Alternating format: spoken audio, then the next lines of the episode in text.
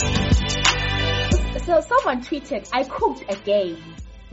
Ribs, creamed broccoli, coleslaw, rice. Unfortunately, I forgot to make soup. And oomph, hey, oomph. I don't know what oomph is. We'll find out. Doesn't like, doesn't like baked beans. But I'm not about to go back to the stove. Uzalumela, I'm sorry.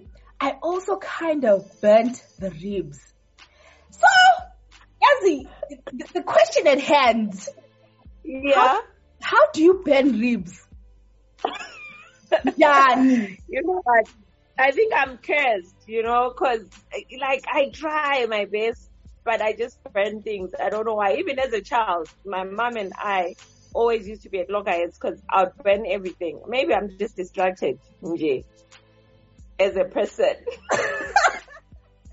You burnt the ribs, and then you forgot your soup. You know, you know, in, in Zimbabwean, a Zimbabwean meal is not complete without soup. So, you know what? I didn't even think about it. Seng Pagulula. That's when I looked at it, and I was like, no, there's something missing here.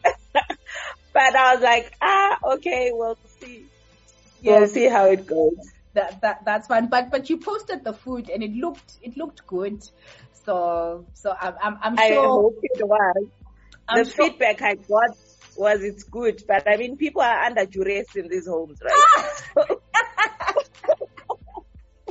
So you can't go by that. You can't go by what people say. Okay, okay. No. Okay. All right. Yeah. So um. If you're listening or watching, I think if you're watching, you've probably seen who we're talking to. But if you're listening, you may be wondering who we're talking to. So I'm just going to introduce. So um, welcome to Girl in Skies podcast with me, Natasha. Uh, we've got a really, really special guest today. Um, I'll, I'll, I'll, I'll give it away before I say who it is. So the tweet that I just read was signed off with hashtag ZanuPFMustGo. So we have Thandekile Moyo uh, today with us. Thandekile Moyo is a human rights advocate. She's a researcher. Uh, she's a geography expert. She is a mother uh, and much more. And more recently, an elections observer and, and, and much more. So welcome, Thandekile Moyo, to Girl in Skies podcast. We're so, I'm so chuffed to have you. Um, welcome, and how are you? Thank you. Thanks a lot. I'm happy to be here, but please tone it down. This whole expert business. I don't want you asking me questions that will expose me. I'm good, thanks. You're good, you're good. So, um, for, for, for people who, you know, may not know who you are, I've sort of described as, as, as, you know, I, I, I am aware of, of what you do, but is there anything that I have left out? Uh, when someone asks, you know, you know, Thandekile, who are you? How how do you introduce yourself? I identify as a writer, professionally that is. Yeah, so I think uh, more than anything, I'm a writer, and I'm comfortable um, being introduced as a writer. Yeah, and then all the other things are just things that I do. I don't know. Um, I, I also think I I. identify as a human rights advocate. So writer and human rights advocate are those things that I can say describe me. I'm also a mom, I'm a sister, um yeah, I'm so many other things in yeah. my social capacity, yeah. No, thank you so much, and, and thank you for talking about the, the writing. Hopefully we'll get a chance to, to talk about that. So I just thought I wanted to have a conversation with you uh, about different things, um, but let's just get into it. Maybe let's start with some of the topical things that are happening in yeah. in Zimbabwe. So we had the recent by-elections on the twenty-sixth of March, um, and I believe most of the results have come out, if, if I mm-hmm. am correct. Um, and I was just kind of keen to, to get your views on um, the by-elections. I know you, you shared on social media that you observed um, one of the polling stations. Um, so just wanted to really get your views on how you think the by-elections went, um, you know, how significant the by-elections are, uh, to Zimbabweans at home, and especially for some of us who are not at home and, you know, rely on what we see on social media. So it's really good to sort of hear from someone who's actually on the ground and was actually there. So if, yeah, if you can tell us about the by-elections and about that experience. Okay, so um, in terms of how important the by-elections are, I think, in my opinion, uh, they were important as uh, like some dress rehearsal to twenty twenty-three. It was important that we see what the playing field looks like. And uh, I think it was important for voters as well, now looking at it in hindsight and with the results in place. It was important for voters to see that they can actually vote and change things, right? Because the perception so far has always been, oh my God, why should we even bother voting? We're never going to win. They're always going to rig, which um, may be true because past elections have shown us that elections are rigged. But the by-elections were a wake-up call for me personally because um, I've always understood that uh, the, level, the, the, the playing field is unlevel. I've always understood that elections are rigged. But from what I observed on Saturday, I realized that there is a way to counter that rigging. Because at the polling station where I was, just by virtue of me being present, I think it reduced the chances of rigging exponentially, right? Because, I mean, the ballot box is placed in, well, not the middle of the room, but where everybody in the room can see it, right? So there were three agents from three parties. There were five parties contesting in the polling, at the polling station where I was, but only three fielded agents. So on top of the agents, there was me, the observer, and then there were the electoral officials. What I also noticed about the electoral officials is that, you know, we, we view Z E C as this rigging machine, but fortunately for us, they have to employ ordinary citizens as well to do some of the work. So the electoral officials were like our mums, civil servants, you know, just people from the community. I gathered from the conversation that a lot of them were having that they were actually from that community because they, at some point, were asked by the presiding officer if they wanted to go and vote at their own polling stations. So that gave me the impression that these people are locals, right? So looking at that entire picture, what I learned was that if we have observers at every polling station and agents at every polling station, it is unlikely that ballots will be stuffed. I don't want to use the word rigging because rigging is like an entire process that happens from since twenty eighteen. The ruling party has been rigging. I mean, uh, opposition parties don't get airplay on the media. They are banned when they want to hold rallies and protests. So rigging is like a long process. But when it comes to ballot stuffing, it is unlikely that ballots will be stuffed when there are observers present. Another thing that I noticed is that there were observers from so many different organizations, but a lot of them didn't stay at the polling station the whole time. So they just came and they would peep in, you know, just stay there five minutes, go to the desk, ask for statistics. I really think that we need to make sure that there are observers that are willing to stay there for the duration of of the day, even if they give each other shifts, because by the time we counted, I was so exhausted, Nat. I don't want to lie. I, I just didn't want to be there anymore. And it dawned on me that everybody there was exhausted. The agents, the people, the, the, the officials, the observers. We were all so exhausted. And I think that increases the margin of error. And I think it's at that time that there's vulnerability. If there's somebody in the group that really wants to take advantage of that period, by either tabulating the wrong details, there's there's so much room for for that at the end where everyone's exhausted. We got there around, I got there around six forty-three, I think, but I found those people already there, meaning they'd been there to set up, they'd been there earlier than me, and judging by their conversations, they'd been there the day before. I don't know if it was for training or whatever, and we left. I got home around three. But I left those people still there because after counting, they had to go to the command center with the results and then count for the whole constituency because that was just one ward. So there's need for observers that can have shifts. There's need for observers that will be there the entire time because if as an observer, you're just there for an hour, you don't know what's going to happen when you're not there.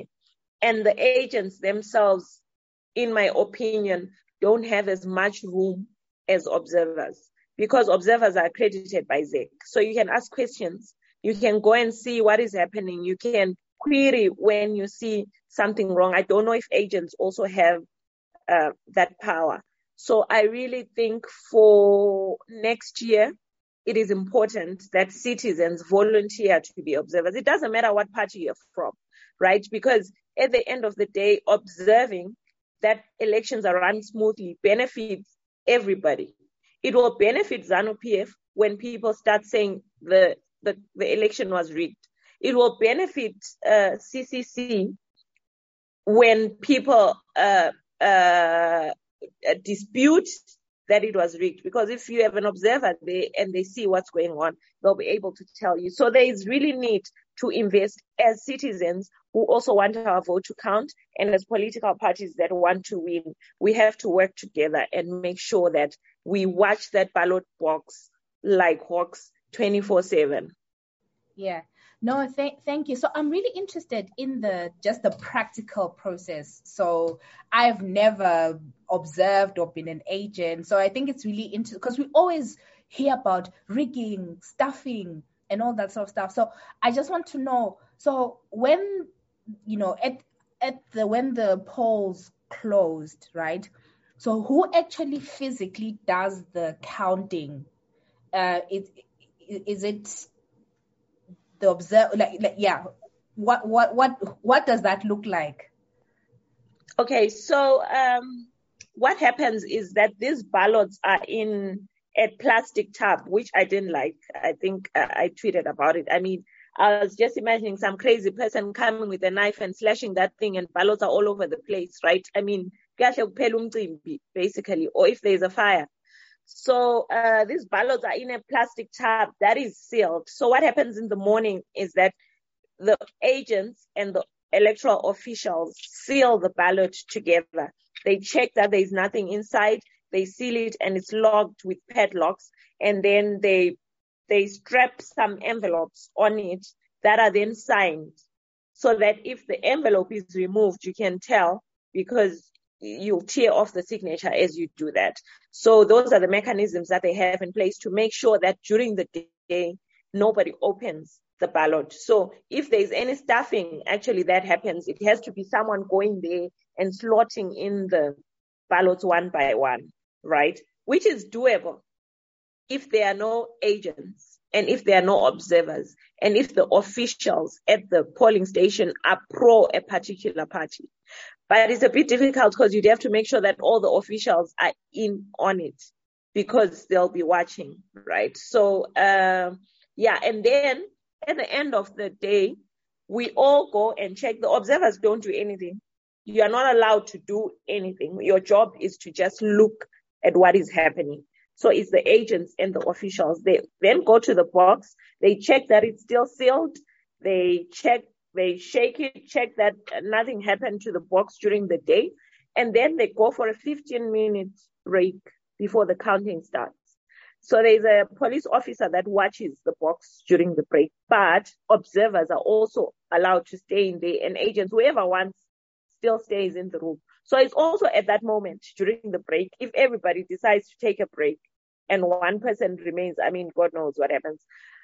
But it's, you know, Nat, um, it's also so difficult to stuff ballots because during the day, what happens is that we are shown the serial numbers of all the ballot papers in the polling station.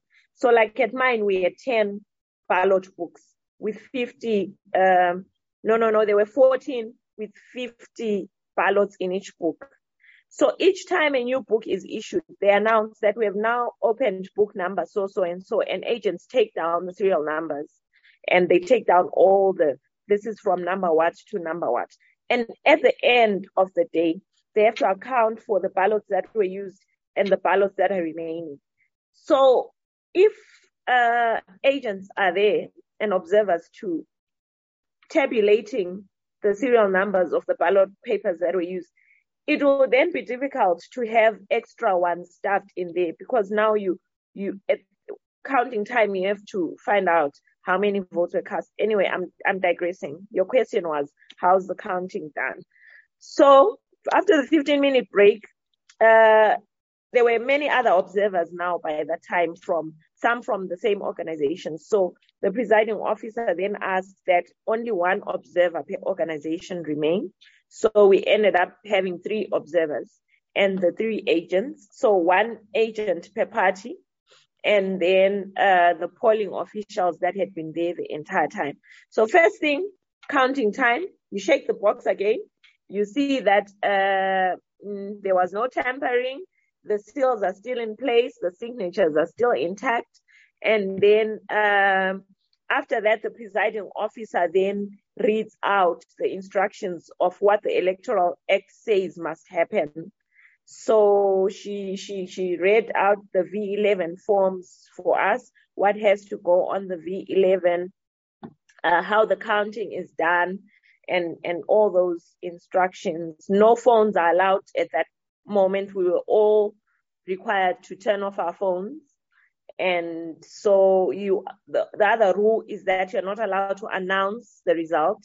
Only Z E C can announce the result. Yeah, so everybody counts the votes except the observers.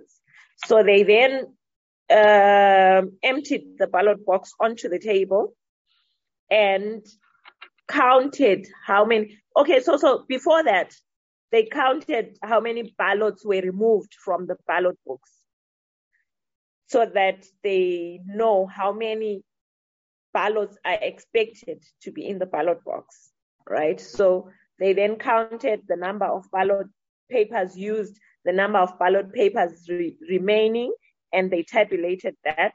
And then they emptied the ballot box onto the table and physically counted how many ballots were there. And that tallied with the number that we had got from the ballot papers used. And then after that, they have to open each ballot and check for spoiled ballots. So they, they, they opened each ballot paper and checked. So everybody looks at each ballot paper, which is why I was talking about exhaustion. Because the process, we started at seven thirty and finished at one twenty-three.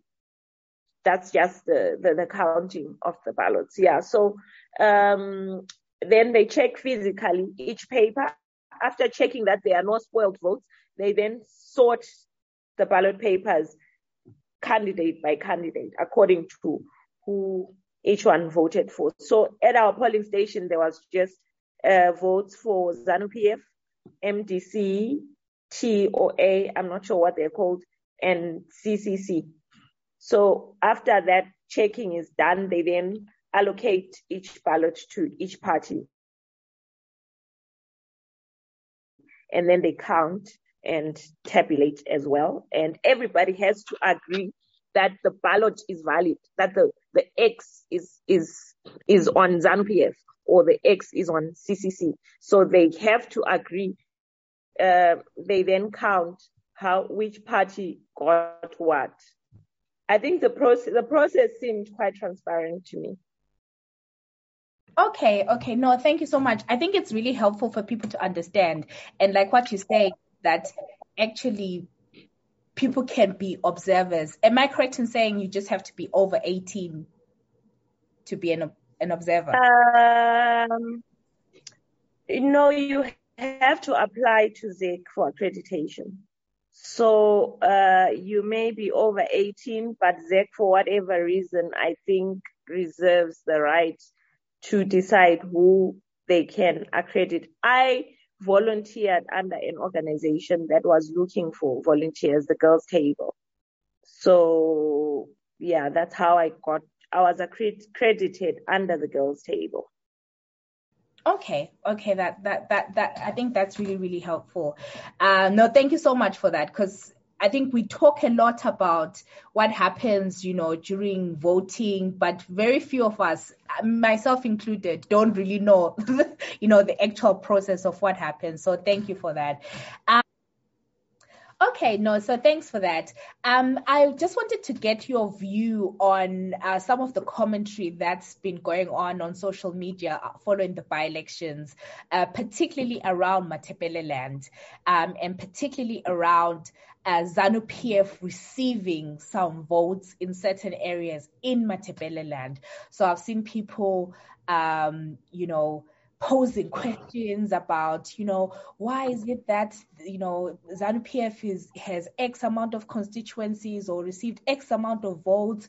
How could it be that, you know, people that were victims of genocide, uh, you know, voting, or children or victims of genocide are voting for ZANU-P F? Um, we obviously understand it's a very complex and nuanced issue. Um, I've seen your responses to to to to to, to some of the, the, the commentary. And yeah, I just wanted to sort of get your take and thought it would be interesting to hear your take on um, the Matabeleland issue, the, the one of the Matabeleland issues, yes. Okay, so Nat, I mean, it's shocking that anybody votes for my, for, for ZANU-P F, right? Because even at my polling station where I was, I was surprised to see that there was actually a pile for ZANU-P F, meaning that people voluntarily had, well, seemingly voluntarily had gone into the polling station and put an X on a ZANU-P F candidate. It's surprising. I mean, we we are an oppressed nation, and it seems to us like everybody feels oppressed, and therefore everybody wants ZANU-P F gone. But clearly, that's not the case. But it's not a question about Matabeleland. It's a question about why anybody in Zimbabwe would vote for ZANU-P F.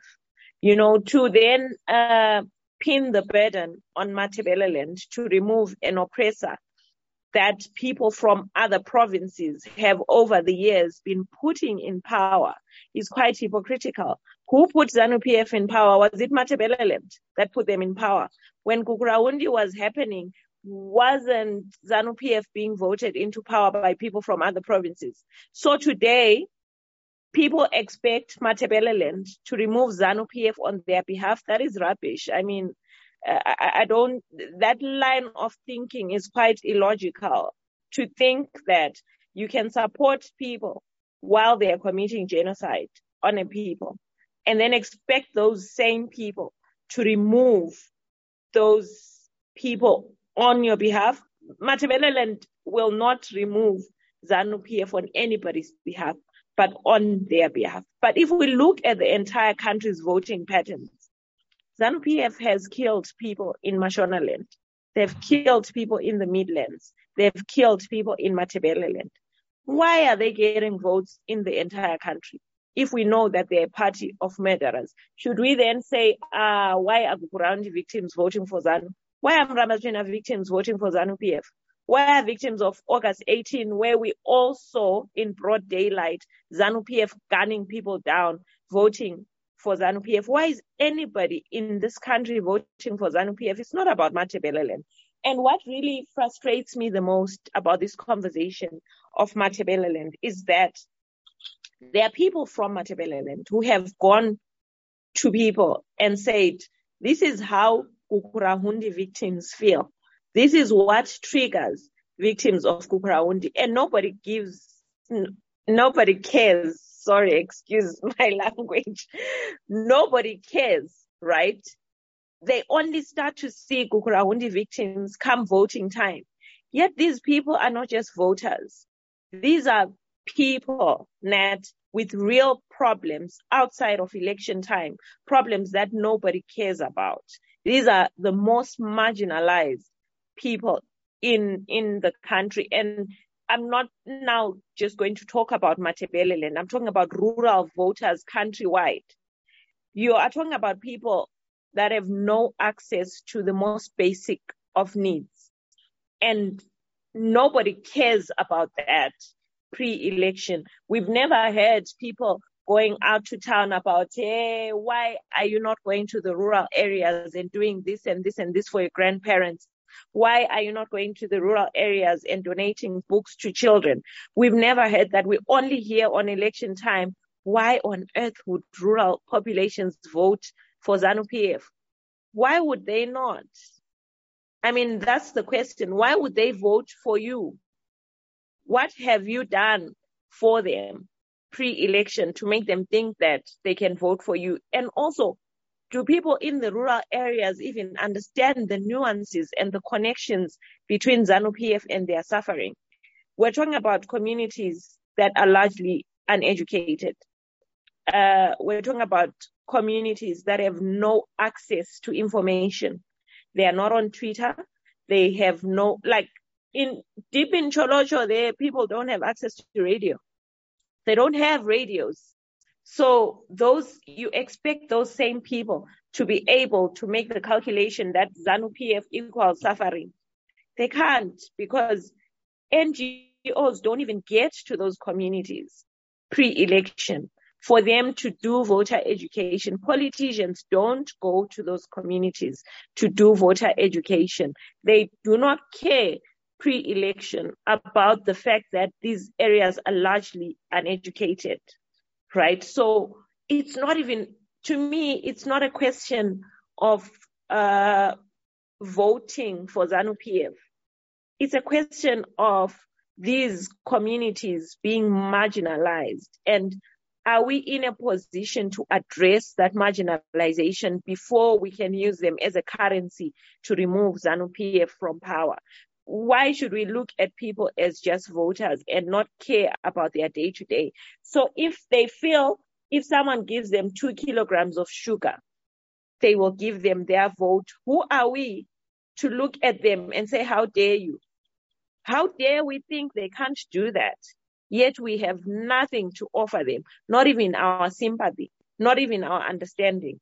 People have no sympathy for Gukurahundi victims, and I've seen that myself on social media. They have no sympathy for them. When they tell them that um, this is what we're facing, this is what we experience, they are told, get the hell over it. They are told, why do you hate Shona people? Why are you tribalist? Nobody really cares, Nat. And for us to think that people we don't care about would vote the way we want them to vote is a bit entitled. Yeah, and um, I think sort of in addition to that, um, I know other people have made that that that um, have have made this point that I'm about to make about ZANU-P F almost skillfully being able to identify people that are rooted in the community, you know, um, being able to field candidates who, you know, you can say, you know, uphakathi mu headmaster siyamazi. And where some opposition parties don't, I don't know whether it's just ignorance or lack of resources, it, they almost bust in candidates.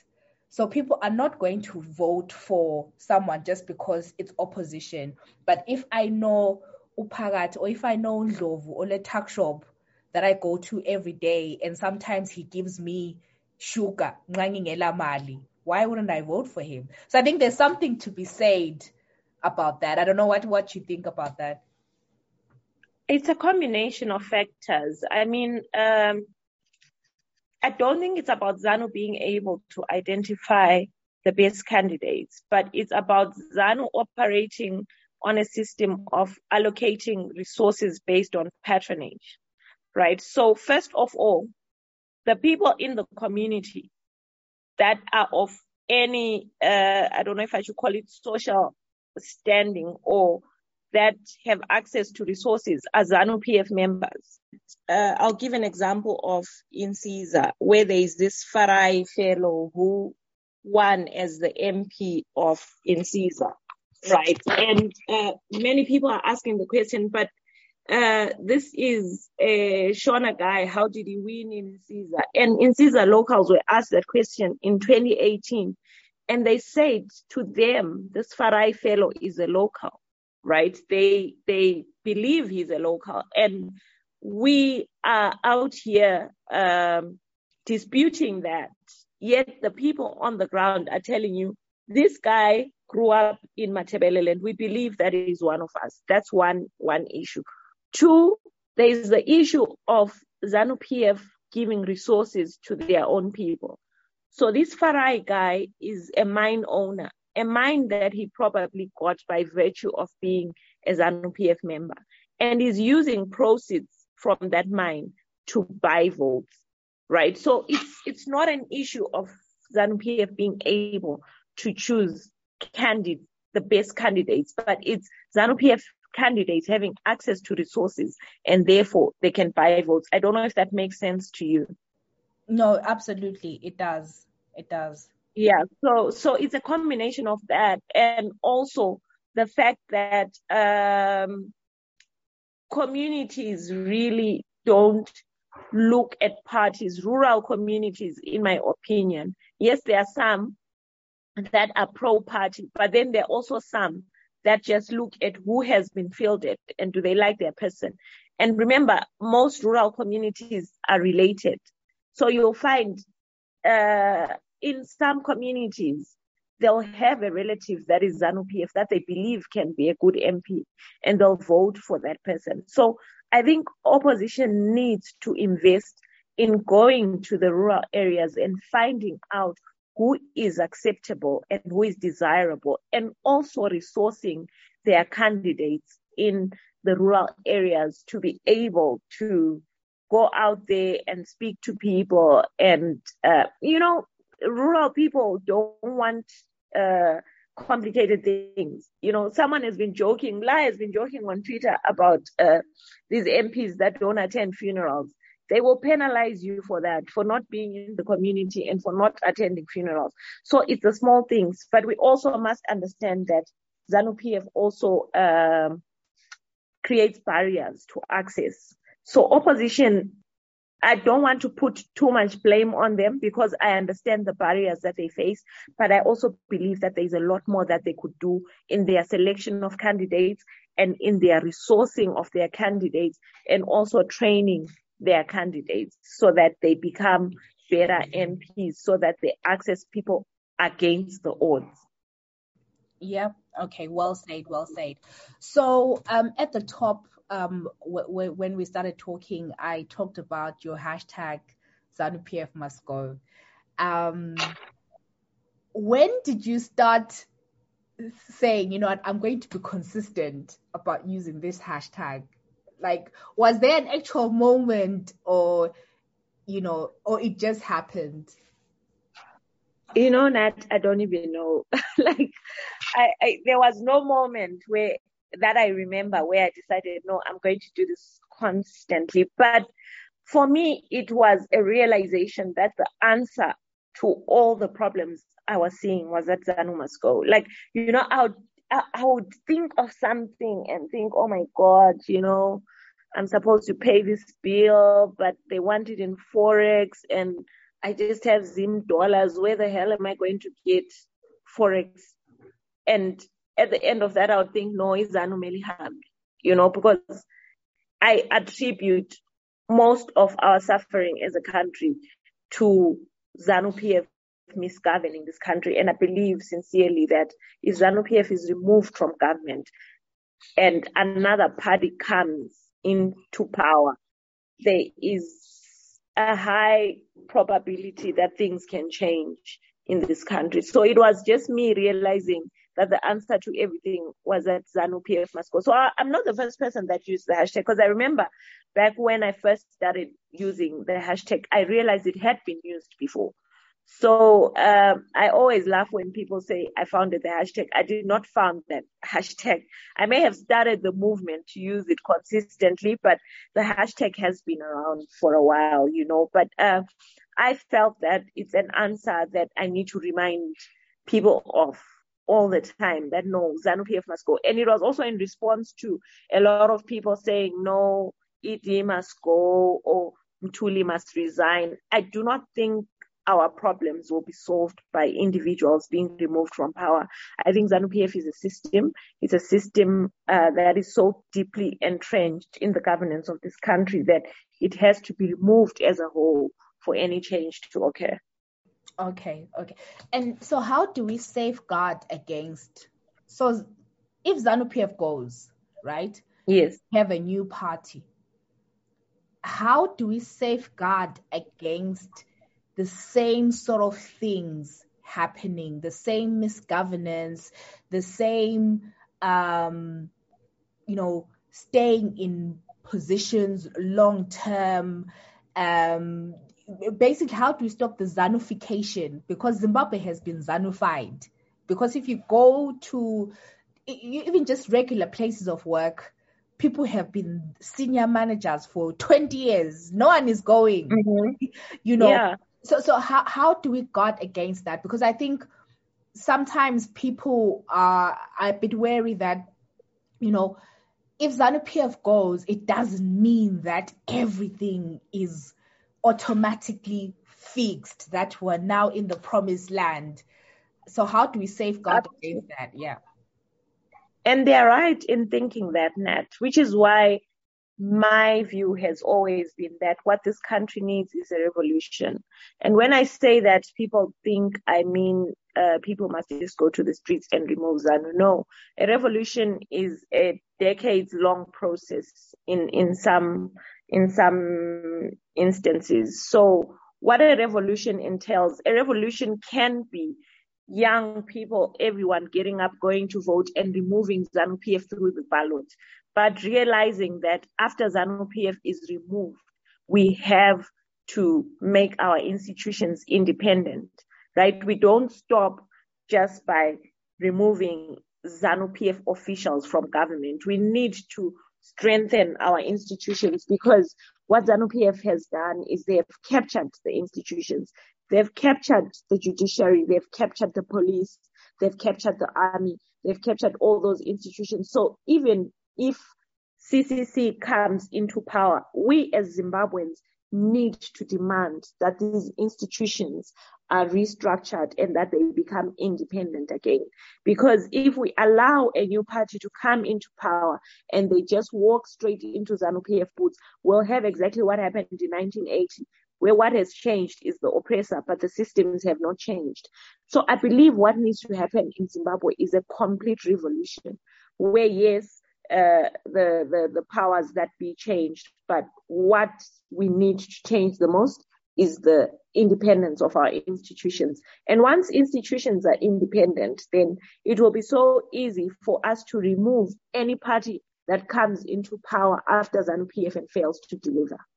Mm-hmm. Okay, okay, well, well understood. Um, okay, before, so, so, so, so, so one question. Um, you know, we'll, we'll talk about ZANU-P F must go. Is there any policy or any one initiative that you think this current government has done well?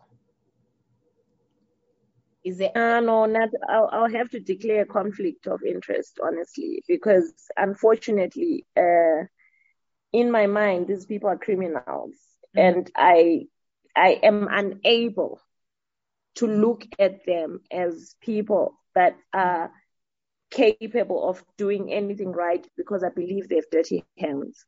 Okay. So there's, I'm, I'm, I'm, I'm, I'm, I'm unable to see them in that light, unfortunately. So uh, I'll declare conflict. Yeah. No, no, and and and and and that is fair. That that that is fair. Um. Okay.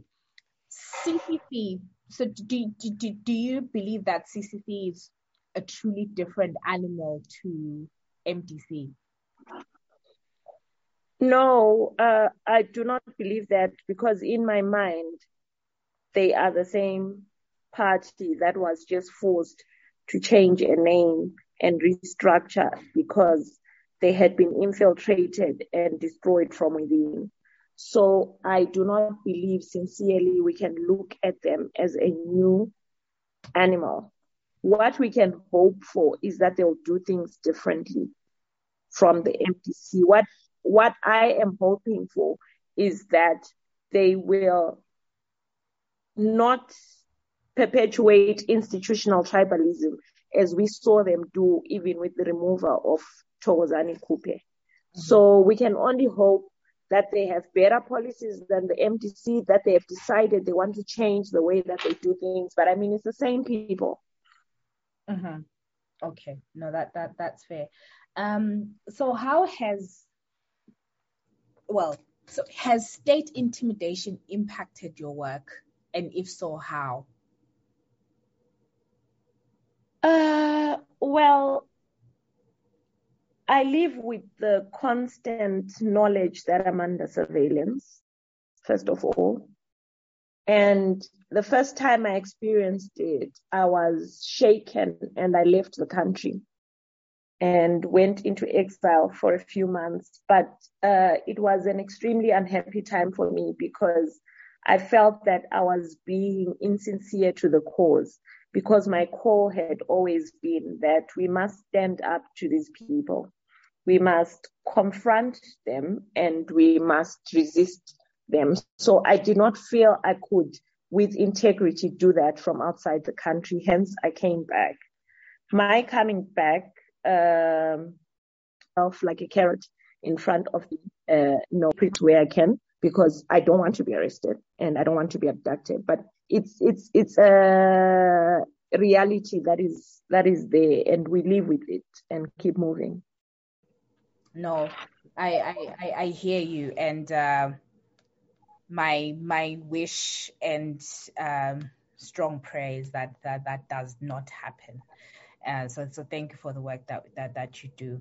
Um, so how do you take care of your, just for yourself, of your mental health, sort of dealing with these deep issues, you know, talking about Gukurahundi, talking about some of the real tribal issues and getting some pushback and being gaslit at times.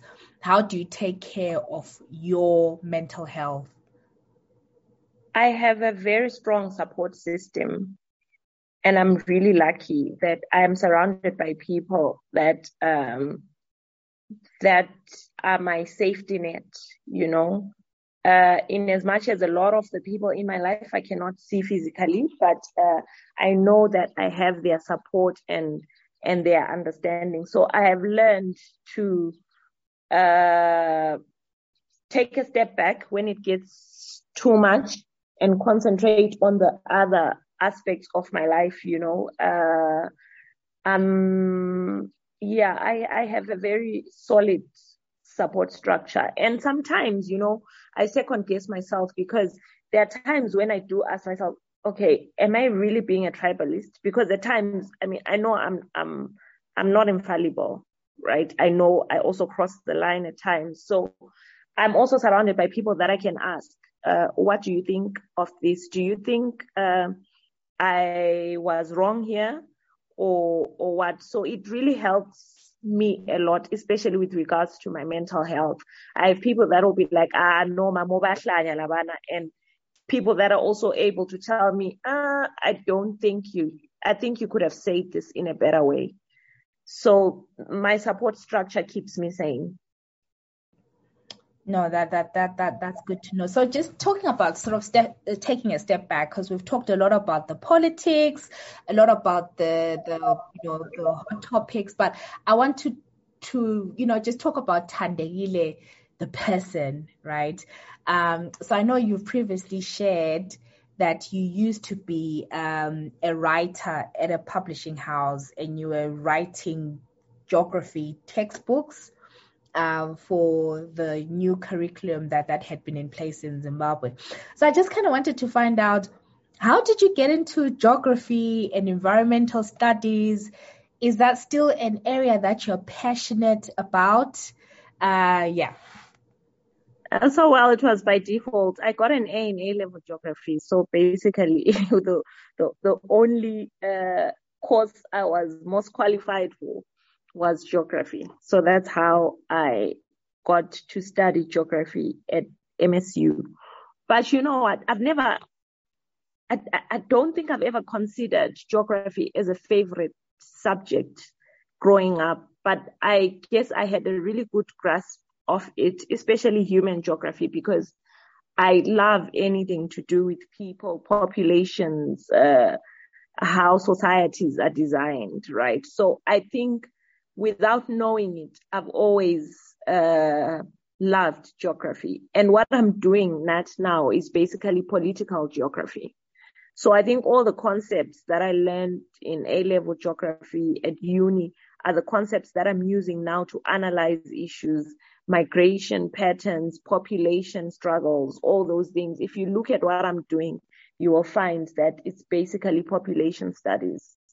And uh yeah, so how I got to work at the publishing house, uh, I I used to be so active on Facebook. So I would write these long think pieces about nothing. And this lady that worked at the publishing house would always say, I think you're a good writer, you know. Have you ever considered writing? We're starting this project where we're writing books for a new curriculum. I knew her from, uh she was in my life somehow, yeah. So she kept saying that to me, and I'd be like, ah, no, I'm not looking for a job in writing, blah, blah, blah. But eventually I said, let me give it a try. And I attended one of um, their workshops where they were selling this new curriculum thing and looking for writers. So they were talking to teachers. Basically, I think I was the only one there that was not in education. But I was blown away, you know. I, can you still hear me, Nat? Yes, I can. Okay, because I feel like I'm just going and going. Yeah, so anyway, you know, the new curriculum to me seemed like this noble cause, you know. It focused on critical thinking, focused on um, identifying children's skills when they were young, identifying their strengths, and that spoke to me. So I went and volunteered a bit uh, just to see what they were doing. So I'd go there in the morning, talk to the other writers, the editors, and I fell in love with what they were doing, and that's how I started to write geography books for them. So while I was doing that, like at the same time when I uh, started thinking of joining the publishing house, I also started thinking, hey, I mean, if someone's looking at me and thinking I'm a good writer, I might as well start reaching out to different editors and writing for them. So I started writing for, I think it was the Southern Times. It was just social pieces, you know, just me writing what I think. So when I got the job at the publishing house, they asked me what else I'm doing on the side. And I told them I'm a writer. I'm a freelance writer. They checked out what I'm doing. This publishing house was purely funded by the state, by the way. So they were interested in, in my other work. I guess that was a vetting process. And so f- what I was writing at the time was just love stories. You know, I'm, I'm so in love with love, by the way. So I, I used to write a lot about that and other social issues. So I guess that was good enough for them. But Uh, somewhere along the line, you know, uh, you know, as you read, I think your consciousness also improves, your consciousness about issues. So as I was reading and researching for my geography textbooks, I would also be asked to edit um, other writers' work. So I would be editing history uh books and all that. And I then asked them one day why there was no Gukurahundi in the books. Right. There was nothing about Gukurahundi mm-hmm. in any of the books that I had, that I had edited. And my editor said that he was going to write about Gukurahundi. So I asked him what he was going to write. My God, you know, that was a wake-up call for me, because what he told me he was going to write. And, you know, I loved that man. He was good to me. He was a nice guy, right? So I do not think there was any malice behind him telling me what they were going to write in the books was the story of dissidents, the story of how the government went into Matabeleland, you know, the, the, the government propaganda. Yeah, yeah. And so I came face to face with someone that I held in high esteem who believed that propaganda and who was going to put it in history books for children to read. And I was shocked, you know. I broke down, I cried, and I shocked everyone in the office because I was I was trying to argue with them that this was so wrong, but I had no facts. Right. I I only knew that this is not the correct version, mm. but I did not have the facts to back it up. So I was arguing with them, and they they had at the tips of their fingertips information, enough information to counter what I was feeling. So all I had was my feelings that this was wrong. And that set me on a journey to read about Gukurahundi. Because when I then started sobbing in the office, I shocked them all again. And they said, if you feel so strongly about it, you write about Gukurahundi. And so I was like, no, that's fine. So I started reading. I think they were, they were saying that to gaslight me. I'm yeah. sorry to say. I, I don't think they really intended to let me write about it. But, you know, as a way of, because they'd realized I knew nothing, I guess, from my empty arguments. But that forced me to go and read about Gukurahundi. I didn't know much about the subject at the time. So I read about it and started talking about it on Twitter a lot. And then uh, a friend of mine said, hey, uh, you're always talking about Gukurahundi. Have you ever considered writing about it? She she she worked at the Mail and Guardian.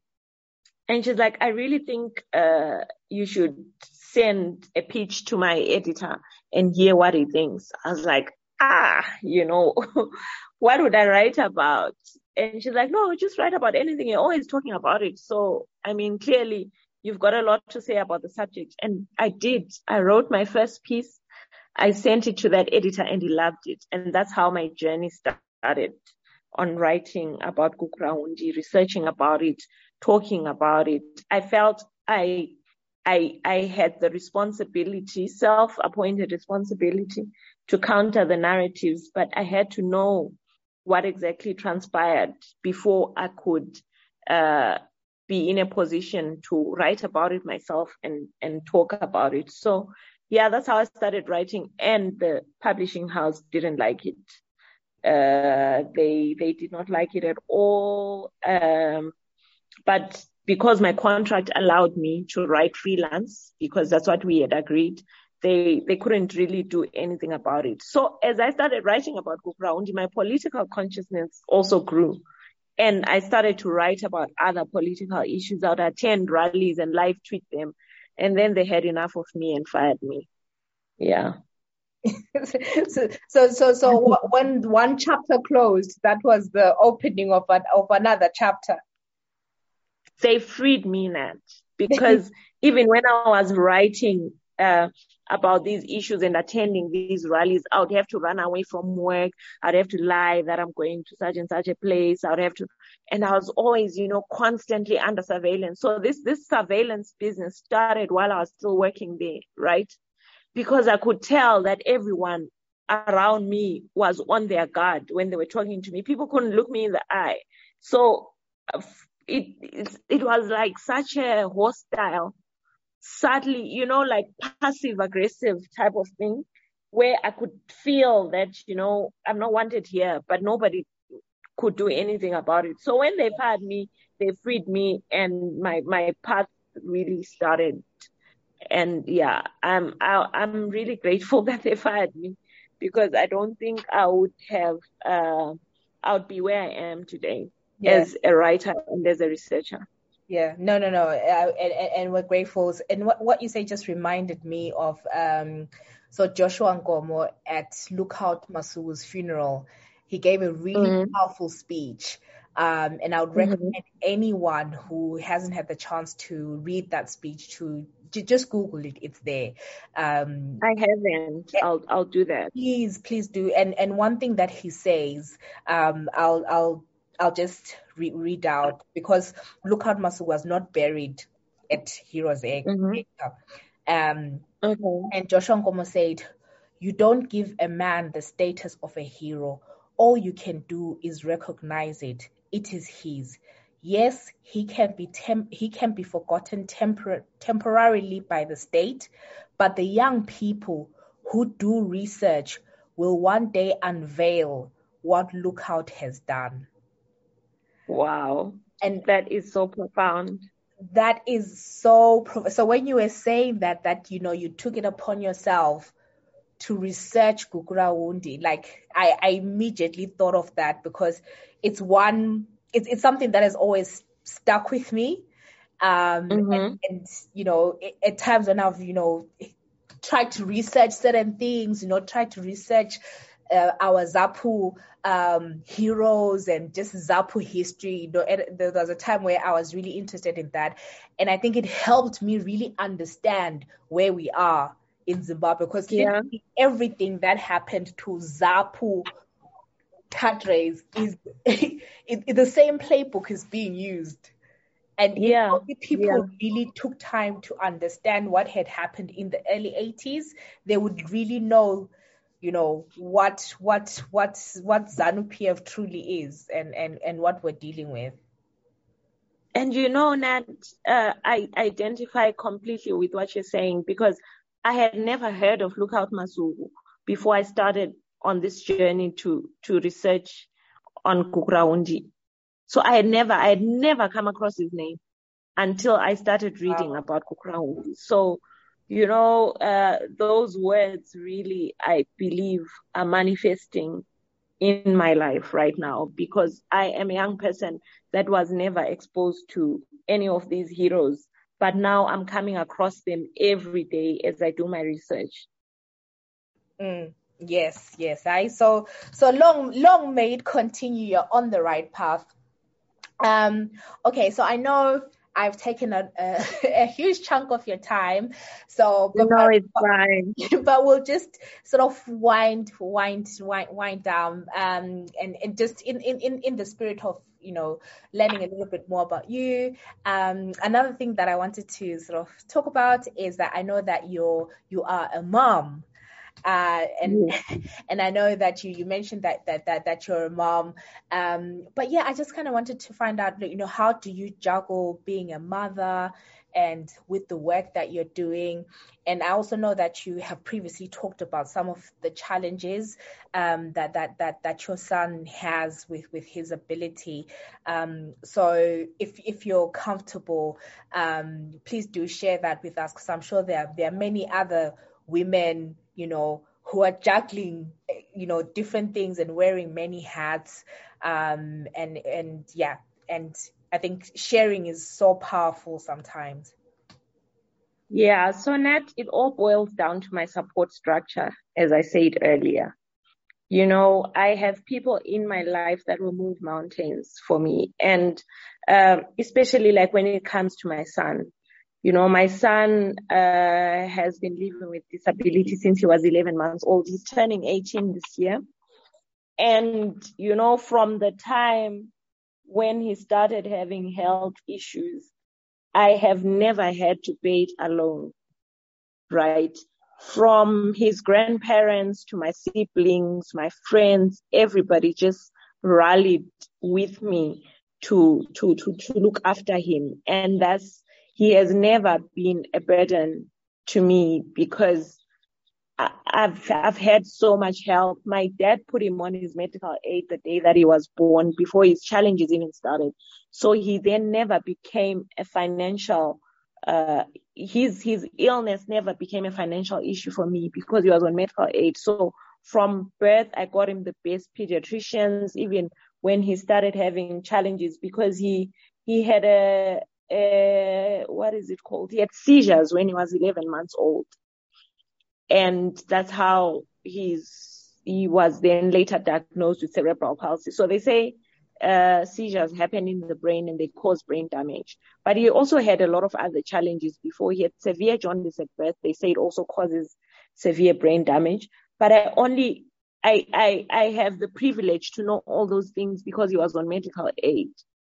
I was young when I, I, I had a child. I think I was twenty. So uh, I wasn't employed. I was just surviving on the benevolence of um, my parents, basically. Yeah. So, yeah, um, he got the best health care. He was diagnosed pretty early. So that has never really been a, a serious challenge for me. I've always had help in terms of... Um, be it nurse aides or maids. Uh, I, I hope I'm being politically correct. You know, you guys now have these terms. It's fine, it's fine. So forgive me if I'm being politically incorrect. Mm-hmm. Yeah, so I've, I've, I've really always had support, and I really pray that women have the same support that I've had, because I would not be where I am without the support of the people around me. Even the relationship I'm in now, I'm in a relationship with someone that knows I have a son living with disabilities. I have a nine-year-old daughter, and that for me is my number one priority. So I like to always make it clear to anybody that is in my life that this is me, right? And I have been lucky to have people in my life that get that, and that also uh, adopt my challenges as theirs. So it's a support system that has worked for me. Even my children, I mean, I'm I'm able to leave my children with, be it my sister or my parents, when I have to travel or when I feel uh, I need a break, right? I, I think I'm the most spoiled person around, unfortunately. So, and uh, yeah, that's that's that's what helps me to survive. No, that that that that that's really good. They do say it takes a village, so it sounds like you you really yeah. have a village around you. Um, and with cerebral, oh sorry, how how how do you say it? It's cerebral palsy. Yeah, apologies, apologies. Um, no, no, it's fine. Is is there like a community in in Zim, um, or because I can imagine it's one of those uh, things that it's helpful to at the very least have a community of maybe other parents or other people, you know, that are navigating and, you know, supporting someone with it. Do we have do we have those things in Zim? No, Nat. That is the sad thing, because, you know, as we speak, I've been trying to find uh, a school, I, I, I, basically a home for my son, because uh, what happens with children with severe disabilities is they go to what you call respite care homes.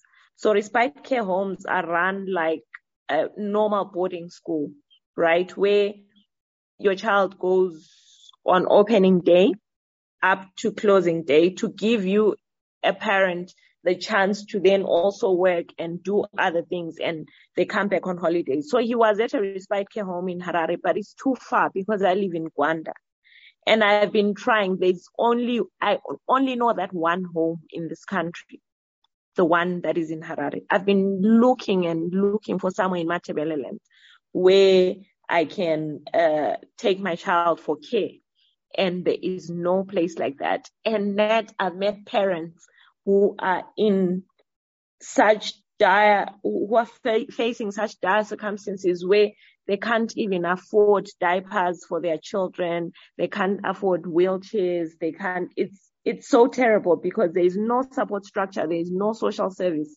that helps, uh, uh, children, uh, in the same situation as mine, or parents, because, you know, when you have a child with disabilities, you, it, ends up being like you are the one living with disabilities because you're so constrained, right? Like I remember there's a time when I had to quit work because I couldn't find the right person to care for him. So for two years, I was taking care of him myself. And that's how I then ended up finding this Harare place, because I couldn't cope either. I mean, with all the help that I had, still, it was just too much. So there are parents in this situation who are unemployed, because they can't be employed. When you have a, a child with severe disabilities, you, you can't go to work. You have to look after them twenty-four seven. So this is these are some of the things that push me to fight for a better country. Because, I mean, my life shouldn't stop because I have a child with disabilities. But I know that for a lot of parents that don't have the same support that I have, their lives stopped the day that they... Mm. gave birth to, to, to a child with severe disabilities. Mm.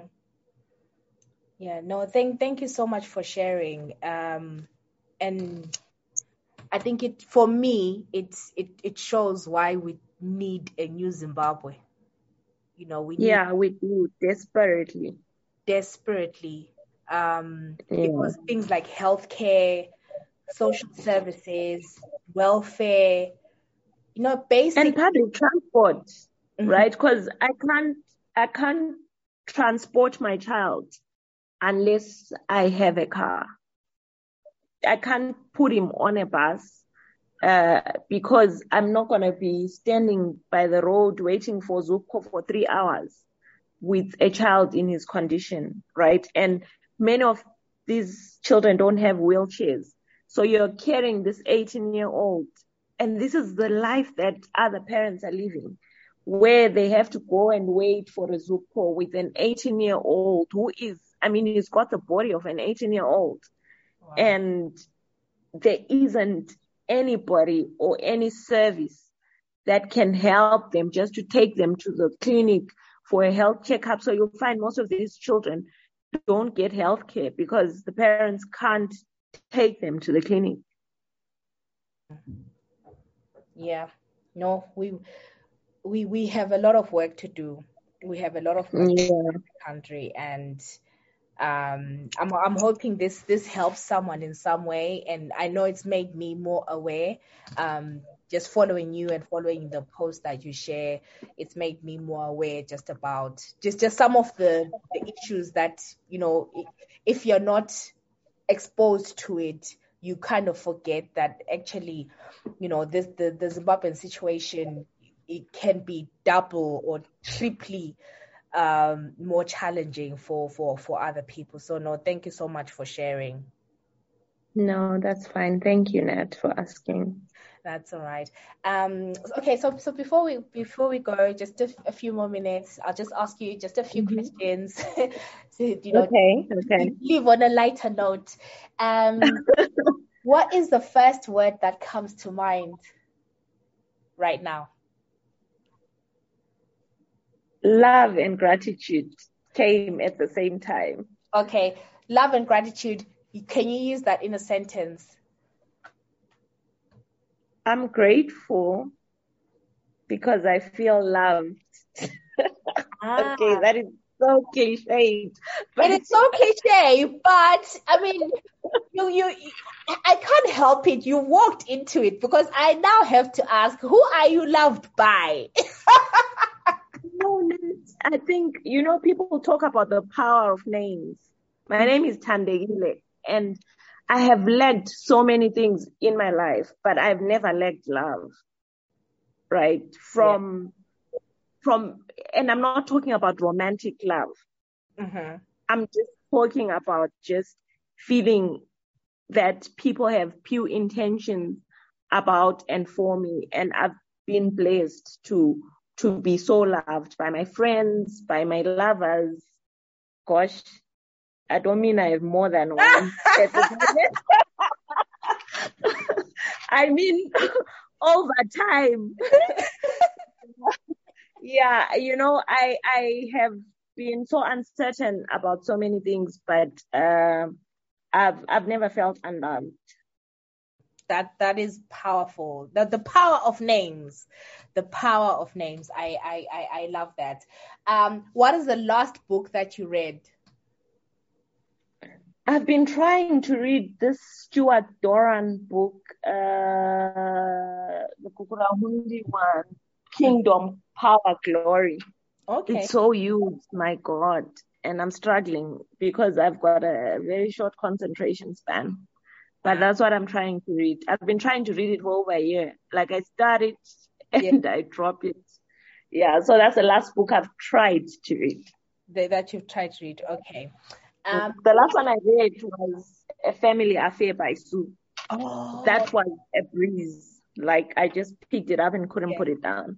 Oh, I I can't wait to read that. I I, I haven't Please read it. Okay, no, I will. I will, I will. Yeah. Um, what is your favorite song right now? I've been listening to Mafosa, Mafosa on repeat uh-huh. for the past few days. I just uh, came across it on one of my playlists in the car, and I've I've put it on repeat since then. So everywhere I go, that's what I'm playing. Woza Mafotloza. Who is that by? Uh, let me just cross check. I think it's Boyenin Gamer. Okay. Ah, okay. Yeah, no, you need to listen to that song. My God, you you must listen to it. It's like I will, it's this man who's who's who's gushing about being in love with someone. You know, they're saying, oh, you know what? Yes, he's saying no more visa. Because Mina, I'm so in love with you. Yeah, so I, I love it. I mean, it's so dramatic. The lyrics are dramatic. You have to listen to it. No, I definitely will. Definitely. And then last question, last question. Mm-hmm. Um, you can only have uh, lunch with, with this one person. Uh, either Will Smith or Chris Rock. Who do you choose? I'd, I'd have lunch with Will Smith. Holding all other factors constant. Let's forget about everything else. Will Smith it is. Will Smith it is. Um, Thandekile Moyo, it has been a pleasure. Thank you so, so much for your time. Um, before we close, is there anything that you wanted to say um, in closing? No. Uh, well, maybe all I can do is encourage people to participate in political processes, because uh, what I realized from the past election was that we don't vote.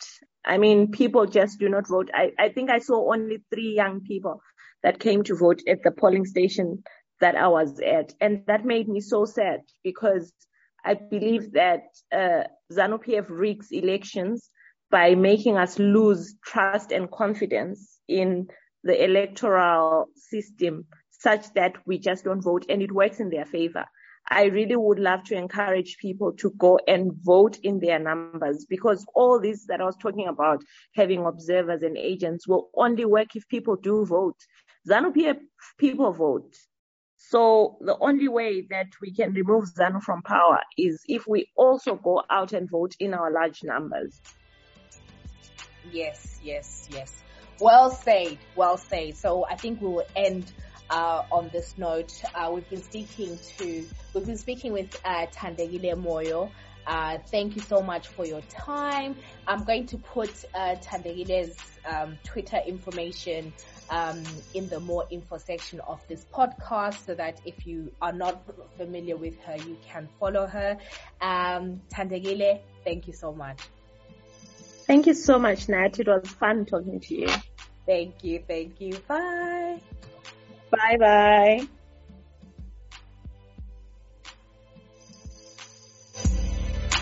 Thank you.